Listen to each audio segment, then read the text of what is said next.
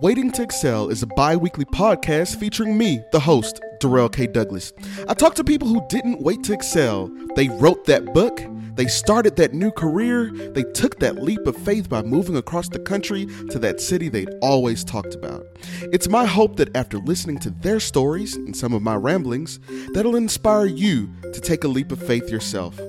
Build your arc today. And now, the podcast.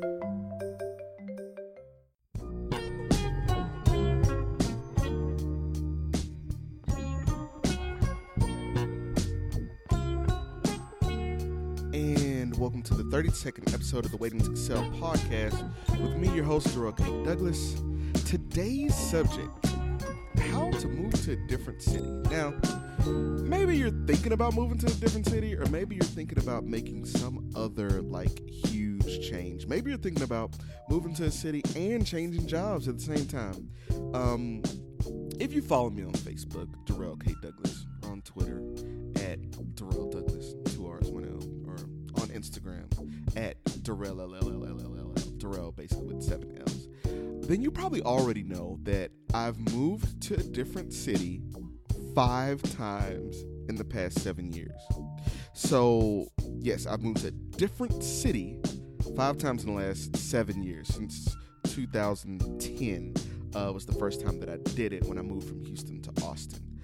Um, listen, moving to a different city, I highly recommend it because it's like not closing out your browser or closing out windows on your computer screen.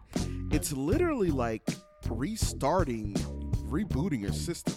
It's like you know when you have like a bunch of uh, a bunch of windows open and you close some of them, but your computer's still running low, running slow. No, when you turn that shit off and start from scratch and start with a blank palette, it is a very uh, beautiful thing. Um, I can say that it has uh, allowed me to open my eyes and see things that I didn't see before. Um, it's allowed you know myself to be pushed out of my comfort zone, um, and it's given me a better idea of what it is that I want to be and what it is that I am. But enough of that. I want to talk a little bit about the specifics, right? Because that's probably why you listen to this shit, right? Like you want to know like some of the specifics. So I'll use, you know, a, a couple of tips that we're going to run through. Number one, we're going to talk a little bit about like taking inventory, which if you listen to that last podcast, then kind of know what that is. Uh, if not, check that out. Uh, number two, we're going to talk about planning. Number three, we're going to talk about the actual research, like what I recommend that you research. So, number one, take inventory. Yes, I moved when I moved from you know one city to the next. Each of those times, it was just me.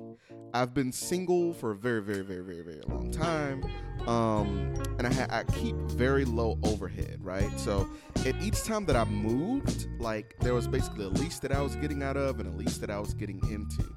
Um, even if they didn't line up perfectly, that's not an excuse not to move, right? So that's one of the things that, that you want to you want to take into account. Taking inventory. I, I'm single, right? So that means that, hey, you, you, know, my situation may be a little bit different than yours, but that doesn't mean that one situation is better. Yes, I can be more spontaneous because I don't have any responsibility really. There's nobody dependent on me to feed them. But on your end, maybe you do have a husband or a wife, or maybe you do have kids and you have that extra support at home that I don't have because I come home and it is literally like just me. And listen, trust me, no complaints on my end. Like I'm loving this shit. Um, but no, like understand exactly who's all involved and what that's going to take, the impact that it's going to take on them. I remember when I quit my job the first time. I was planning on moving back home. This was in yeah 2010. In 2010, I quit my job. I moved from my own place back home. I had to have a conversation with my mom first. I was gonna be sleeping on her fucking couch, right? So think about those things. Think about that. Uh, the second thing, you want to plan. Once you know, okay, it's you know where are we now? We're in september and by the beginning of the year i want to be living in seattle right? What are the things that have to happen right? You're gonna have to look at you know timeline timeline wise like how like when do you need to start looking for work right? Do you have leads already Are you gonna make your own money? Are you gonna be, you know, are you an entrepreneur? Do you, you know, support yourself? If so, that is great too. But I highly recommend, you know, actually planning it out and putting it on a calendar. So you would say, okay, we're in September, that's January. What all needs to happen between now and then? What are some of those things? Let's talk about research. You want to know if you're living in a one bedroom in Houston, and you know, I was shocked when I moved to uh, when I moved to Seattle because it was like Seattle is fucking expensive, right? Like Seattle the cost of living was damn near twice, right? But if you're moving from a place like Seattle to a place like Houston, like when I moved back, it was like, oh, I can live anywhere. Like this, this stuff is, you know, really, really cheap. So, you know, you want to look into those things. The next thing that you want to do, if you're moving and you're planning on like being like looking for another job, clean up your LinkedIn, update it, right? you know, go and get some headshots done. That shit is cheap. You probably have a friend now that has an iPhone 7. You know, get spiffed up if that's the direction that you want to go, right? Another thing you want to do, make sure that your Facebook, your Twitter, everything is kind of like joint because they listen, they look at that shit before they before they hire you. Now, in my case, I'm very blunt, like on Facebook and on Twitter and in person.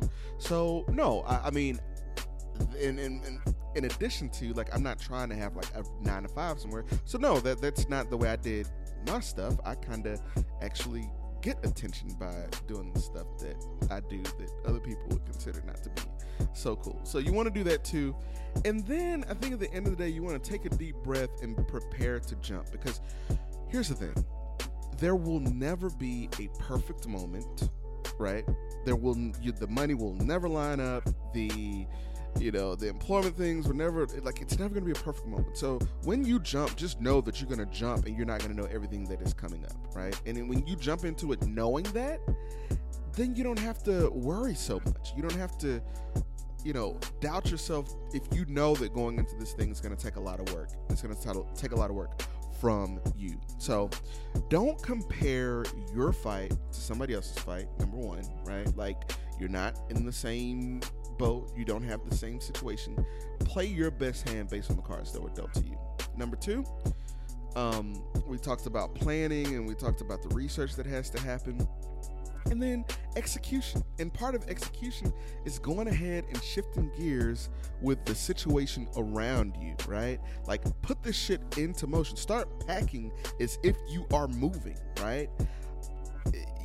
You got to get everything in order if this thing is going to have to happen. And like I say all the time, the people that you have around you, if you're planning on moving, but you're around some people that are constantly staying, right? And that's a metaphor. Like you're upward mobile trying to do shit, and you have people that either, you know, on purpose or not on purpose, just have a negative impact on your life. You need to cut them off.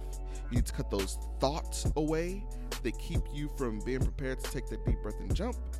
And most importantly, just do it. If you enjoy the podcast, I would love to hear from you. Send me an email at Durrel at live.com. That is D U R R E L, one L, two R's, at live, L I V E, like live.com. I love to hear from people. I always respond to emails. Um, and so, yeah, just like do you. And that concludes this episode.